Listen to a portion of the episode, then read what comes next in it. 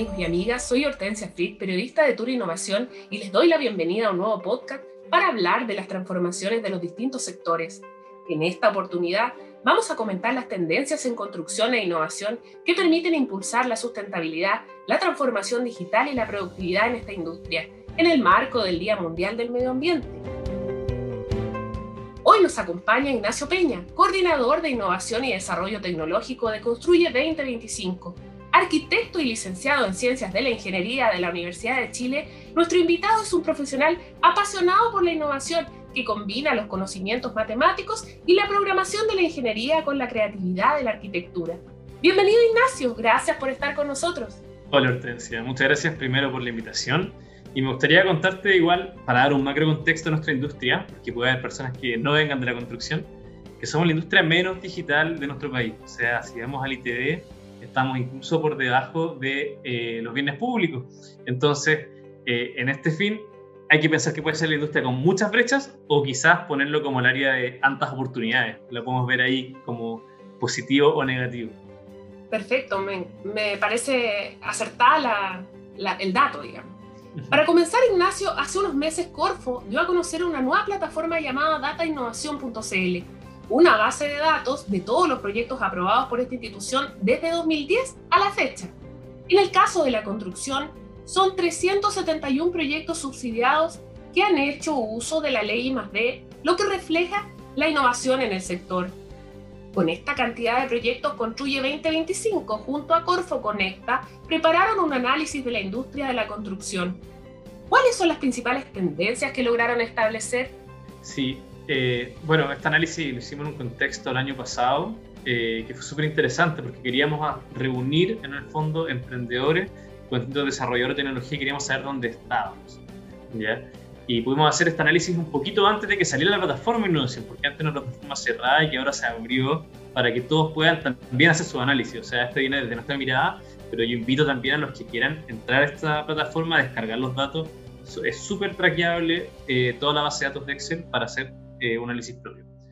Eh, yendo a tu pregunta de cuáles son las principales tendencias, yo creo que la primera que nos llamó más la atención fue el tema de que la construcción y el turismo son las industrias que más proyectos sustentables tienen en la cartera de Corfo. Es decir, que eh, uno cuando ingresa un proyecto puede poner si es de carácter sustentable o no. ¿ya? Entonces, eh, cuando la gente ingresó su proyecto de construcción, el 40% de los que ingresaron, sus proyectos eran de carácter sustentable y eso está por arriba de otras industrias que están entre un 10, 20%, y yo, la verdad, intuitivamente decía, bueno, serán las áreas agropecuarias que tienen que ver con agua, o será la electromovilidad, ya las que están moviendo hoy en día el mundo de la sustentabilidad, pero sorpresivamente no, éramos nosotros, y eso me llamó mucho la atención, exceptuando igual, eh, eh, haciendo en esto, el área de residuos y otras que por definición son sustentables. O sea, como la primera y conclusión más fuerte eh, para nosotros. Después, el otro muy sorpresivo fue la región del Biobío. Mm, estábamos muy acostumbrados y pensando en un panorama quizá ideal, donde estamos en un mundo heterogéneo, o sea, totalmente, perdón, homogéneo, donde eh, tenemos la misma cantidad de investigadores por población, ¿ya? Ese es mi mundo homogéneo. Entonces yo pensaría, ah, si hay 40% eh, de población en Santiago, de ahí viene el 40% de innovación. Y la verdad es que en muchas industrias ocurre eso, en muchas industrias incluso ocurre que hay más eh, innovación en el centro de Santiago, pero en la nuestra se da que, particularmente Bio, sobre todo, se lleva más del 20% de innovación país. Entonces decíamos, bueno, si nosotros íbamos a hacer un evento, que es el que estamos preparando, no podemos apuntar solamente a Santiago. Con Santiago nos quedamos con el 30%, necesitamos por lo menos el Bio para llegar a un 50% del nicho de las personas que innovan en nuestro país. Entonces ya ahí empezamos a, ver ciertos matices de, de, con quién tenemos que hablar y hasta dónde tenemos que llegar en nuestra comunicación. Y por último, eh, el tema de I D, ¿ya? Eh, podemos ir viendo cómo, porque tú mencionabas bien 371 eh, proyectos, pero algunos son de I D y otros son ya subsidios de Corfo. Subsidios son en el fondo. Cuando alguien no empieza una idea, puede tener el capital semilla, o alguien que ya está y se quiere expandir, ocupa los capitales expande, ¿ya? Esa es un área. Y la otra es ley más D, que es un beneficio tributario. Es decir, las personas que tributan en Chile y pagan impuestos pueden recibir este beneficio, ¿ya? Y lo puede recibir cualquiera.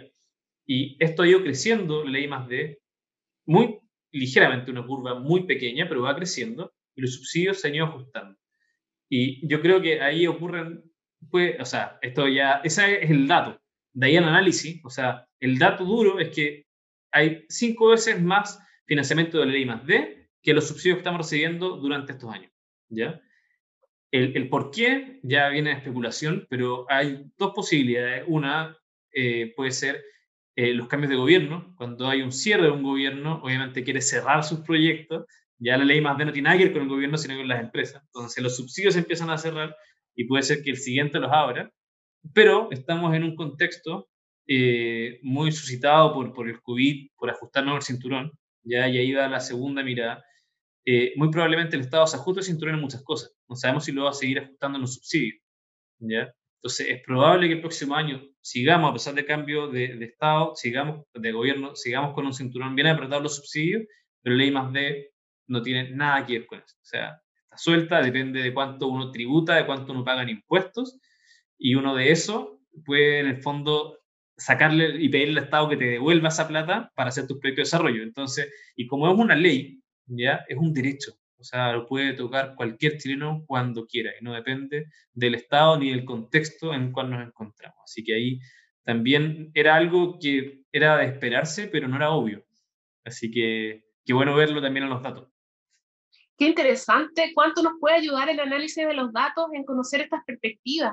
Eh, me gustaría ir al detalle. Eh, ya me ha dado algunas conclusiones, pero quisiera saber, eh, al conocer este análisis, la innovación figura como una aliada de la sustentabilidad. ¿Vamos en el camino correcto? ¿Podemos acelerar un poco más estos cambios que son necesarios?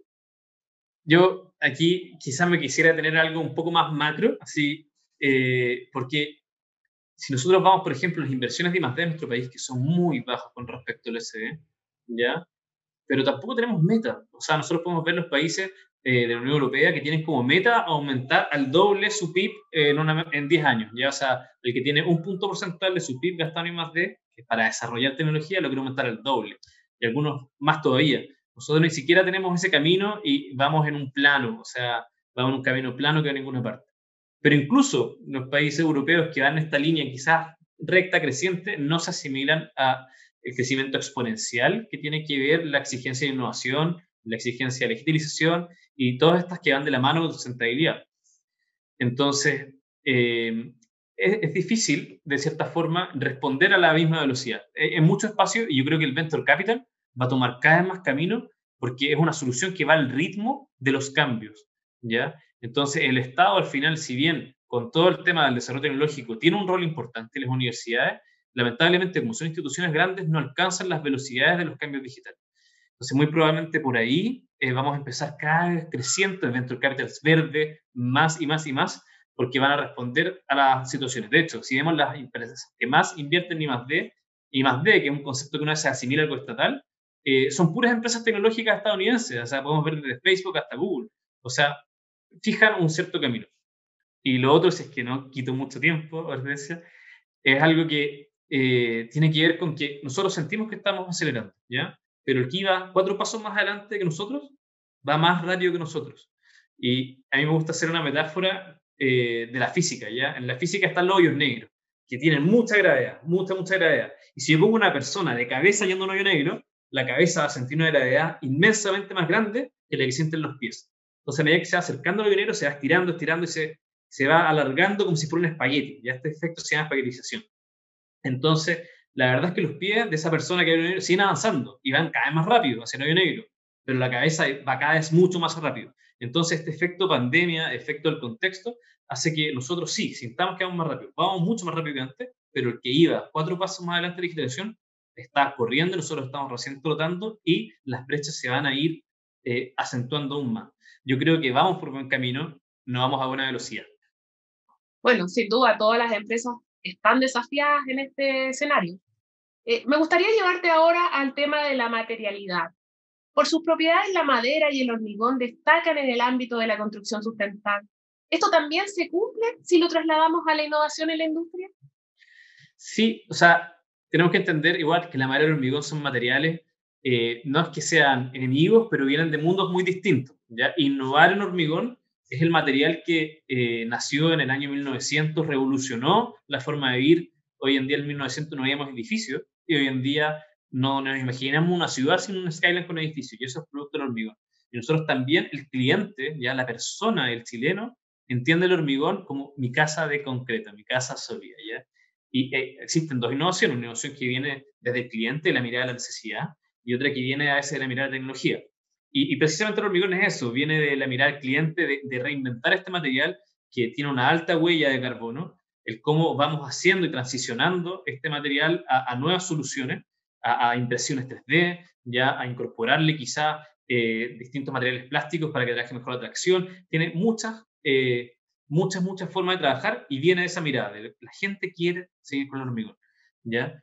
Eh, y ahí venimos. y, la madera por otro lado, eh, viene de lo que la gente en nuestro país quizás no le gusta tanto, a veces tiene esta percepción de la casa ligera, ¿ya? Pero que si nosotros vemos nuestros países de referencia nórdicos parecidos a nuestro sur de Chile, eh, está pegando pero muy, muy fuerte eh, con nuevos sistemas constructivos como CLT, construcción en la altura de madera ya.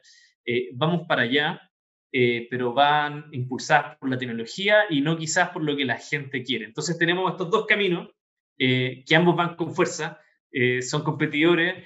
Eh, en algún punto, yo creo que al final tampoco es una pelea. Eh, al final, la intención es disminuir la huella de carbono en el país, hacer el país más sustentable.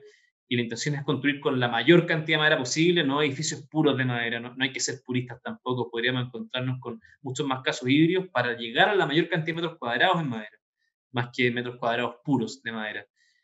Muchas veces se piensa que Santiago concentra los cambios ¿Qué rol puede tener la construcción para impulsar la descentralización, especialmente si estamos hablando de la posibilidad de innovar? Sí, eh, yo comencé diciendo que la construcción eh, era el área menos digitalizada y esto eh, tiene un motivo. es porque la construcción, cada vez que se hace una nueva obra, es una obra, como viene a decir, nueva. O sea, por mucho que una empresa inmobiliaria quiera replicar el mismo edificio, tiene un nuevo contexto climático, tiene un nuevo contexto social, un nuevo contexto normativo, una nueva mano de obra, ¿ya? Y eso hace que sea muy difícil hacer cambios, además de grande inversión. Pero ese mismo contexto negativo, por otro lado, es una virtud cuando hablamos de descentralización, porque todas las cosas que acabo de nombrar efectivamente son características regionales, ¿ya? Que tienen que ver muy distinto construir algo en la Patagonia, construirlo en el desierto mario del mundo, ¿ya? Y no puedo estar pensando que los mismos materiales van a estar en ambos lados, ni que la misma mano obra.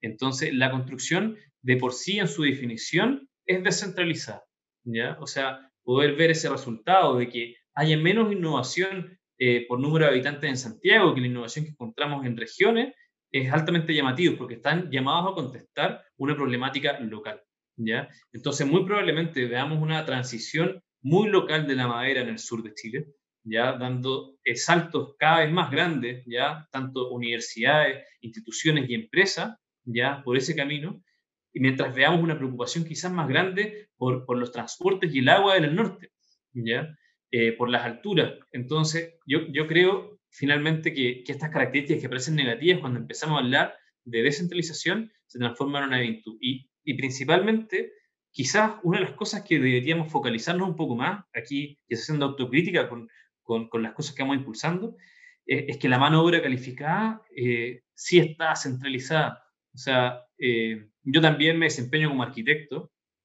eh, y estamos diseñando, por ejemplo, un proyecto de la Patagonia y lo primero que se piensa es cómo vas a llegar a la mano de obra a construir ahí, porque ahí no existe la persona calificada para construir.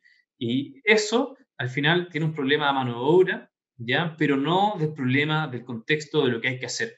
Entonces, la, y muchas veces yo creo que vamos a encontrar también, como les contaba, Concepción, Biobío y otras regiones donde está la casa motriz de la inmobiliaria la constructora, va a seguir siendo así, pero ojalá también de la JOTEC y los centros de institución técnica que puedan avalar técnicamente y dar esas capacidades a las personas que no tengamos que trasladarlas, ¿ya? sino que puedan ser un fuerte insumo de cada región.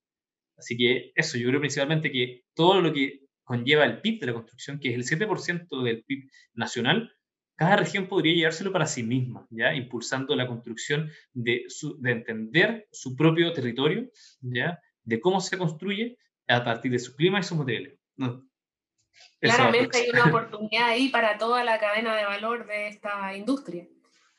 Estamos viviendo un tiempo de profundas transformaciones, como la industria 4.0, el desarrollo de nuevas fuentes energéticas y el impulso a la economía circular. En este escenario, la innovación puede ser un motor de cambio para encontrar nuevas soluciones. Ya lo hemos estado conversando, eh, y hemos ido abriendo esas ventanas y esas posibilidades. En estos días se presentará el Mapa Construye Tech Chile 2021, un proyecto financiado por el programa Construye 2025 y desarrollado en conjunto con el programa Construir Innovando, liderado por la Cámara Chilena de la Construcción. ¿Nos puedes, ¿Nos puedes contar de qué se trata esta iniciativa y cuál es su propósito? Sí, perfecto. Esta iniciativa la venimos conversando desde el año pasado con la Cámara, pero tampoco la sacamos de sombrero, no es una idea nueva. Nosotros podemos ver un mapa Construtec, si uno lo pone en Google va a encontrar mapa Construtec Israel, ya podemos encontrar también de Holanda y otros países, y vamos a encontrar un PDF básico donde van a estar las mejores soluciones tecnológicas de ese país y que están habilitadas en ese país. ¿ya? Y lo que quiere hacer este mapa para Chile específicamente es que las personas, los tomadores de decisión, eh, los gerentes de innovación, y muchas veces cargo no existe, el que toma ese rol a veces, que puede ser gerente general, un gerente de suministro, pueda encontrarse eh, las empresas tecnológicas de nuestro país que están en el fondo listas para darle soluciones a sus problemas y pueda entender de mejor manera eh, cuál de esas soluciones le sirve, qué tipo de solución es, en qué parte de su cadena de valor entra. Entonces es una herramienta primero para esa persona que tiene que tomar una decisión y sepa, oh, esto no, no estamos hablando de otro país, esto está acá ya y funciona. Y por otro lado, pero en segundo lugar, eh, y que es lo que parece ser solamente, que es una vitrina. Y efectivamente lo es. O sea, ser una vitrina para estas empresas que se encuentran en Chile, ya muchas de ellas chilenas, algunas quizás son de otros lados y están habilitadas acá, pero les va a dar un espacio de visualización y no solamente en cualquier página, sino que va a estar eh, en la Cámara Chilena de la Construcción, ya va a estar asociada la página de la Cámara Chilena de la Construcción para que tenga una amplia visibilidad. Y, eh, y con esto también, no solamente eh, avalado por nosotros, sino que creo que algo muy importante es que lo hicimos en una instancia muy colaborativa, como la innovación debería ser siempre. ¿Ya? Y invitamos a varias instituciones, espero no eh, olvidarme ninguna, pero desde Open ya el Centro de Innovación OC, Startup Chile, Brinca, tenemos centros tecnológicos, el CETEC y el CIPIX, ¿ya? Em, también tenemos eh, Social Lab, también nos está acompañando en este proyecto, y el Laboratorio Construcción Digital, que es una instancia que también se encuentra dentro de la Cámara. Y todas estas personas eh, van en el fondo a prestarnos su tiempo para poder, en el fondo, a cada persona que postule, ¿ya? Eh, ir y evaluarlo y así tener un criterio lo más heterogéneo posible para que al mismo tiempo la persona que vea este mapa diga, wow, qué avalado está, ¿ya? Esto no me lo está diciendo ni, ni, mi amigo ni el consejo, sino que va a venir avalado por una serie de instituciones que tienen que ver y se relacionan permanentemente con la innovación del país. Sin duda, una herramienta muy valiosa. Me imagino que muchos estarán preguntando lo mismo. ¿Cuáles son las etapas de esta convocatoria? ¿Hasta cuándo estará abierta la postulación para las empresas y las startups interesadas en ser parte de esta nueva plataforma? Bueno, las convocatorias se lanzan eh, durante la Semana de la Construcción, ¿ya? Esto es el 28 de mayo, ¿ya? Y va a estar abierto durante todo un mes, ¿ya? La intención de ese mes es que la mayor cantidad de gente pueda inscribirse, más cantidad de gente lo conozca. Ojalá los que estén escuchando este no solamente entren, sino que también lo promocionen para que lleguen lo más lejos posible. Y durante todo ese mes ya eh, vamos a estar recibiendo las postulaciones, dudas también que puedan tener con respecto a las bases. Y por último, cuando cierre este mes, el 30 de junio, ya vamos a realizar dos semanas de curatoría ya hasta el 14, donde todos los que ya mencioné antes eh, van a participar de este proceso, poniendo por lo menos, van a haber cuatro revisiones ya por cada postulación para que sea lo más, una mirada más heterogénea posible. Y finalmente el 16 de julio ya publicaríamos eh, el mapa con todos los actores ya destacados, las 50 empresas tecnológicas que destaquen del sector y sean las seleccionadas. Perfecto. ¿Cuál será el periodo de vigencia de estas 50 empresas seleccionadas en la plataforma? Bueno, la idea es que este mapa eh, sea una fotografía. Eh, la verdad es que, como toda la innovación no es estática, ¿ya? y las problemáticas tampoco. Es muy probable que tengamos categorías que incluso desaparezcan y otras nuevas. ¿ya? Eh, en ese sentido, creemos importante una vigencia con una periodicidad suficiente. Y por ende, queremos crear un mapa anual. ¿ya? Anualmente vamos a ver cuál es la vigencia de estas empresas, vamos a hacer un nuevo llamado, vamos a reevaluar cuáles son las distintas eh, etapas eh, temporales, las distintas categorías, las distintas tecnologías, ¿ya? Eh, y así podamos en el fondo también para las personas que vayan a usar este mapa, sepan que esto tiene una vigencia permanente y puedan utilizarlo y no se encuentren con que una empresa desapareció, no está ahí o quizá ya no responde al tiempo de, del contexto que estamos viendo. Una gran noticia entonces. Muchas gracias Ignacio por estar con nosotros en este nuevo podcast de Tu Innovación y entregarnos este análisis y por supuesto presentarnos esta nueva plataforma que sin duda impulsará la innovación y el desarrollo tecnológico en construcción. Bueno, a mí me gustaría comentar algo más, ¿ya? y además de este mapa que también se va a lanzar en paralelo, estamos haciendo eh, un evento que va a ser la primera ronda de negocios para la construcción. ¿ya? Este evento se va a llamar eh, Actívate Innovando y vamos a estar ya la próxima semana haciendo también las convocatorias para que la gente pueda inscribirse. Y la idea de este espacio de ronda de negocios es precisamente que hayan encuentros uno a uno ya entre las grandes empresas y soluciones tecnológicas que estén en Chile, sustentables, industrializadas, innovadoras, digitales y software. Eh, entonces, la verdad es que vamos a tener un día también que va a cerrar esto, que va a ser el 8 de julio, donde todas estas empresas van a poder encontrarse y hacer reuniones rápidas de 20 minutos cada una, donde las empresas van a poder poner, este es mi problema, esto es lo que busco, y la solución ahora va decir, esto es lo que tengo. Entonces la idea es así, al más estilo match, ¿ya? que puedan irse linkeando rápidamente en un día muy frenético de muchas reuniones, pero que después dé para muchas conversaciones eh, y ojalá ayude a las empresas en este proceso que estamos viviendo ahora de activarse, o sea, de, realmente activarse con la innovación y, y, tener la perspectiva siempre, y todas estas llamadas van a ser pensando en cerrar brechas económicas, o sea, va a cerrar una brecha económica, pero la brecha económica va a ir siempre de la mano, y, en la industria de la construcción lo es, cierra, cierra una brecha económica, pero de la mano al tiro se reduce un residuo, ¿ya? se maximiza una utilidad, eh, se aumenta el uso de cosas digitales y disminución del papel, van a ir siempre, siempre entrelazadas entre lo que es la disminución de un gasto y el aumento de la innovación. A estar atento entonces con todas estas novedades. Bueno, muchas gracias a todos los amigos y amigas que escucharon este podcast de Tour Innovación. Pronto volveremos con más temas que nos permitan conocer lo que está pasando en tecnología, sustentabilidad, industrias y mucho más para avanzar hacia un mundo mejor.